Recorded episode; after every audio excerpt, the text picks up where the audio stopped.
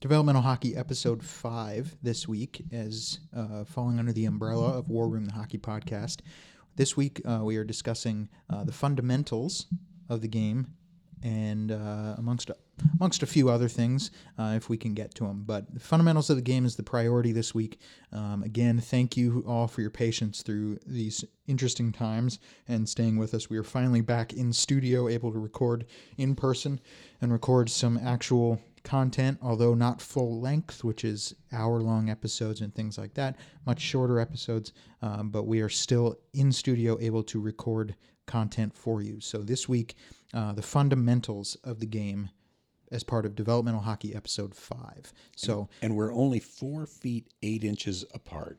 So that six foot thing is just going to have to apply elsewhere. yes, Anyway, yeah, the fundamentals, and, and this is something that goes back forever. It goes back uh, 25 years when when I was coaching, when you were learning, um, all the way through my high school coaching and up into the uh, my mentorship with the V's organization uh, over the past few years. So it's uh, uh, these are these are the things that just don't change. They didn't change from the 50s and 60s. They don't change now, and it doesn't matter if you're seven years old playing sideways on the ice uh, in in uh, jamborees, or if you're playing in the National Hockey League. These are the fundamentals that never ever change.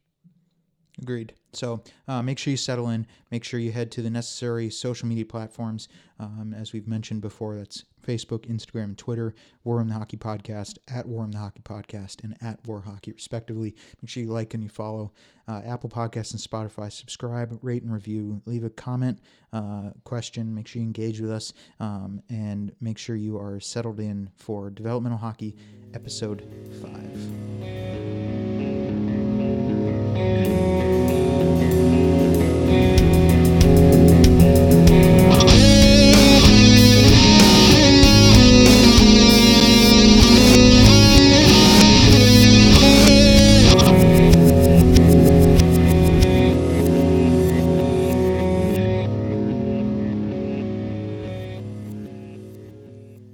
Developmental Hockey, Episode 5 Fundamentals of the Game.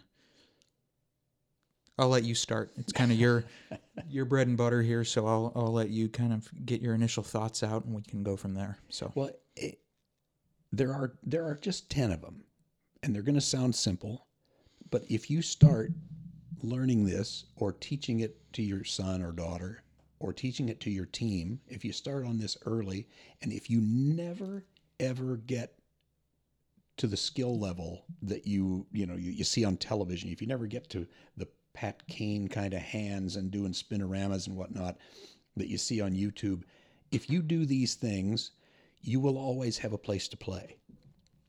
Ask Zach Hyman. Ask Matt Calvert. This is what guys do who are lesser skilled and maybe not as offensively, instinctively gifted, because as you and I have talked about, you can't teach creativity. You can kind of help it, but if you don't have the instinct, you can't teach it. There's nobody that can tell you how to become instinctively good with the puck and to see things that people like me do not see. That's what makes me a stay at home defenseman and it made you a goal scorer. I don't have what you have. So here's the 10. When you shoot, hit the net. Keep your head up and your stick down. Face the puck pivot and face the puck. Don't turn away. Stop and start. Don't circle.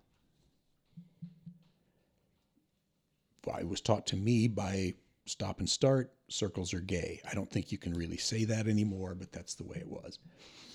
Make smart changes. All right? Change at the right time. Don't get greedy. Make a and when you change, jump on and go.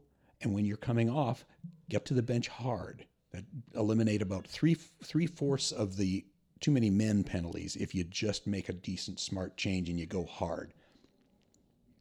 Know who is out there. Know who the opponent is. Know who your guys are. It changes how the game is played depending on who your defenseman is, who your strong side winger is. Whether your goaltender can play the puck well. Know who's out there for both sides. There's only 10 guys, so know who they are. Read the ice. Read the ice. Absolutely. Learn puck support. Learn who should and who should not. If the puck's being supported, stay away. If it's not, get in behind it and support it. Learn how to support the puck. It's not it's not scientific.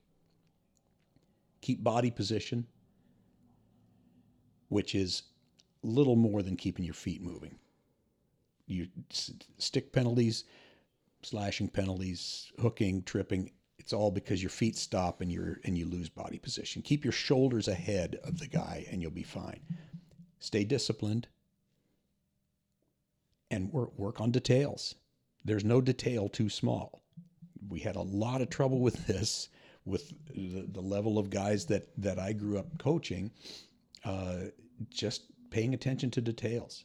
And all this comes down to those are the fundamentals. This all comes down to work, and that means practice. So study this stuff. Good players, like geeks like Mark Scheifele, one of the top guys in the entire league and the entire world, he watches film in his spare time. These guys go home and they work on things. They work on it in the off season and it's not always the glamorous stuff. It's not all the stick handling and stuff that they do in the off season. They practice the details. So that's the way it works. And the other things that will not ever change is work ethic and character. And we talk a lot about character and all these all these fundamentals, they take a work ethic because they're not fun. Some of these are just simply not fun, but you have to enjoy the fight. You have to enjoy the grind. And if you don't enjoy it, stick to the beer league. Well, you're not going to make it professionally if you don't enjoy it. No, and you're and- not going to well, you're not going to make it professionally if one you don't enjoy it and two you don't have both the God-given ability to play Sure. as well as the the work ethic to grind away. Right. If you don't have both, you're not making it professionally. I don't care how skilled you are. Well, how many You- kids did you see growing up that had superior ability? The, growing up when, with me, Yeah. It's, uh, kids that I remember that you saw on on the teams that I coached and the kids that you played with, kids with superior ability, but their attitude, the work ethic, the character was so deficient that they could never get to that next level. They might have been a star at Pee Wee and a flunky at Bantam, or Bantam to midget, or midget trying to get to junior. It just wasn't there. Skill, yes the the rest of it wasn't and it's a willingness to learn a willingness to work Yep. and that always comes down to character No, agreed. So I I I, I think a prime example is um, Sidney Crosby, and just mm. how polarizing he is. There's a lot of people that don't like him. He's crybaby Crosby. He's you know Sydney, the the f- sarcastic female version of the name. There, all that stuff and and everything. But whether you love him or hate him, one thing you can't argue is not only is he until he retires, he's the greatest player.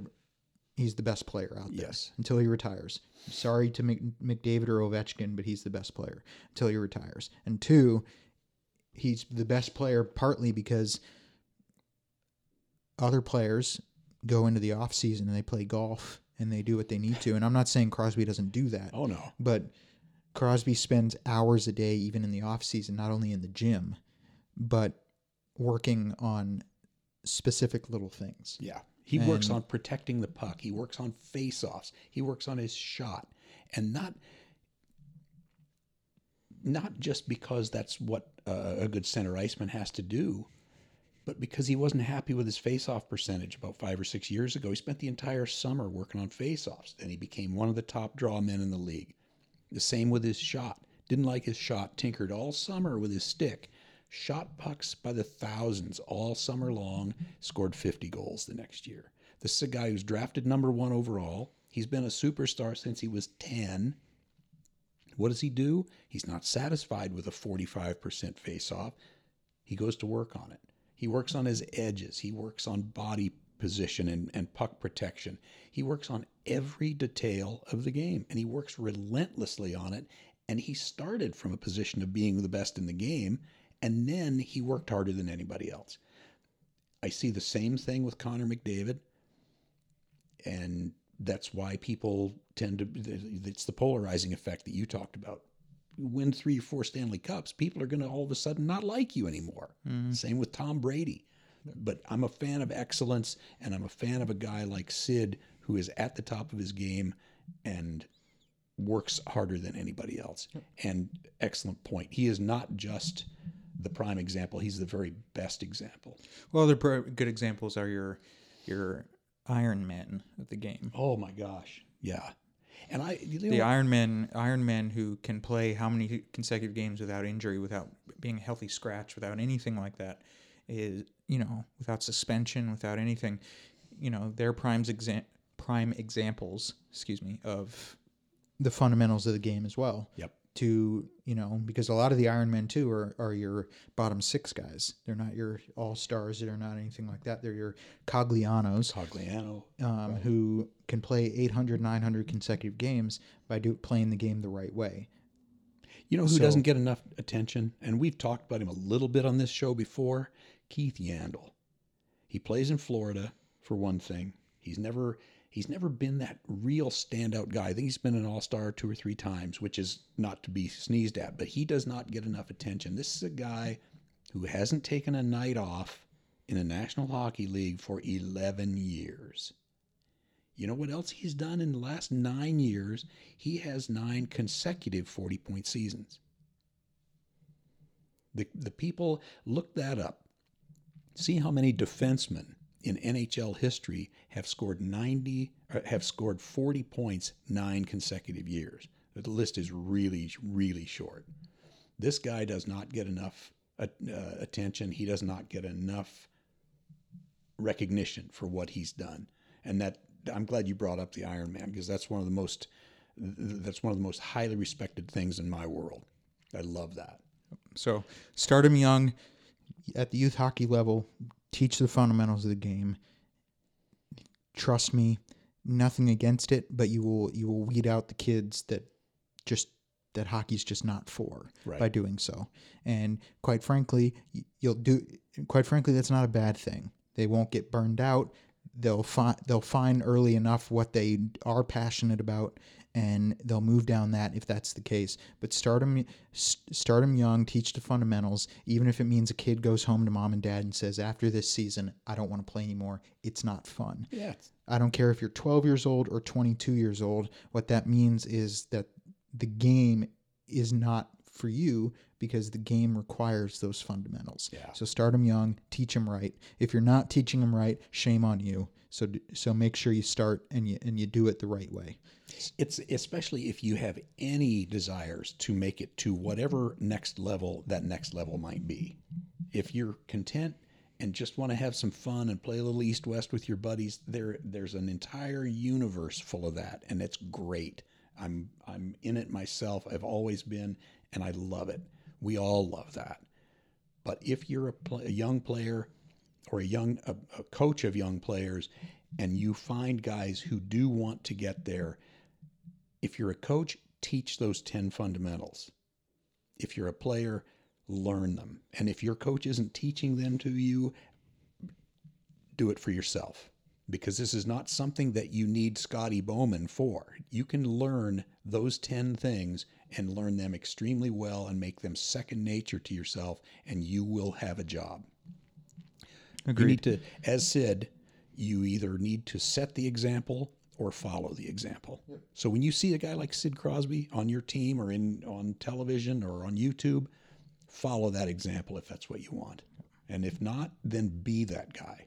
Agreed. 100% can't uh, can't agree enough. So, um, before we close out, I do want to say one thing, and it's one thing that um, forgot to say the past couple episodes of the podcast. Uh, thoughts and prayers to the Nova Scotia community after the shooting um, that went on there. Um, thoughts and prayers with with that whole with all the communities in Nova Scotia and all the people and um, families and businesses and communities that are, have been affected. So thoughts and prayers with them. Um, I'd be remiss if I didn't at least mention that. And So- you know what else? I'm glad you brought that up. Thank you for doing that. And I was not here when you gave recognition to Colby Cave. God love that family. Uh, unimaginable. I don't pretend to know what that was like. Uh, great kid and a, a brilliant career ahead of him. And, and rest in peace, son. That's uh, it- just a, a heartbreaking story of tragedy there. Yep, 100% is. And we also just passed the uh, the second anniversary of Humboldt. Humboldt, which is uh, you know in a at a time when there's no hockey being played and everybody's kind of got unscratched itches for that in that regard to go through the the loss of Colby Cave and the the Nova Scotia disaster and and um, the Humboldt anniversary and everything just kind of a one one gut punch after another. It is, but uh, the hockey community is a strong one, so we'll all get through it together. So, um, Yeah, thanks for bringing that up. yeah. That's good stuff. Any last thoughts um, before we, we close this out? It's a much shorter episode than usual, um, but We got a lot such of- is such is the burden of the situation. So, Well, yeah, we've got well, we've got good stuff coming up. We've got more on development and and uh, player development and coach development too, because you can't develop players without developing coaches. So we've got a lot coming up in that regard over the next week or two. And um, a suggestion from uh, from our loyal listener in Round Grove, which they have a, uh, a social distancing policy there. I believe it's six miles apart that everybody's supposed to stay. So. Uh, that's a that's another fine example that they set. they've been social distancing for years without Not- not without by a policy choice. being in place without uh, telling them to. So, you know, there you go. Um, Anyway, anyway, yep. Uh, fundamentals of the game: the important. Start them young. Um, do it right. And, and don't uh, don't stop that because it's not going to change. It doesn't go. It doesn't change. either be the example or follow the example. So, Right. Anyways, thank you for joining finally in studio. Yeah, uh, great for not only this Wow. for not only the main episode but also developmental hockey here. And I'm Evan Rauer. Make sure you head to the necessary social media platforms mentioned a few minutes ago. Make sure you like and you follow us, you subscribe, rate and review, share, engage with us, and we will see you all throughout the hockey community. Cheers, Cheers. everybody.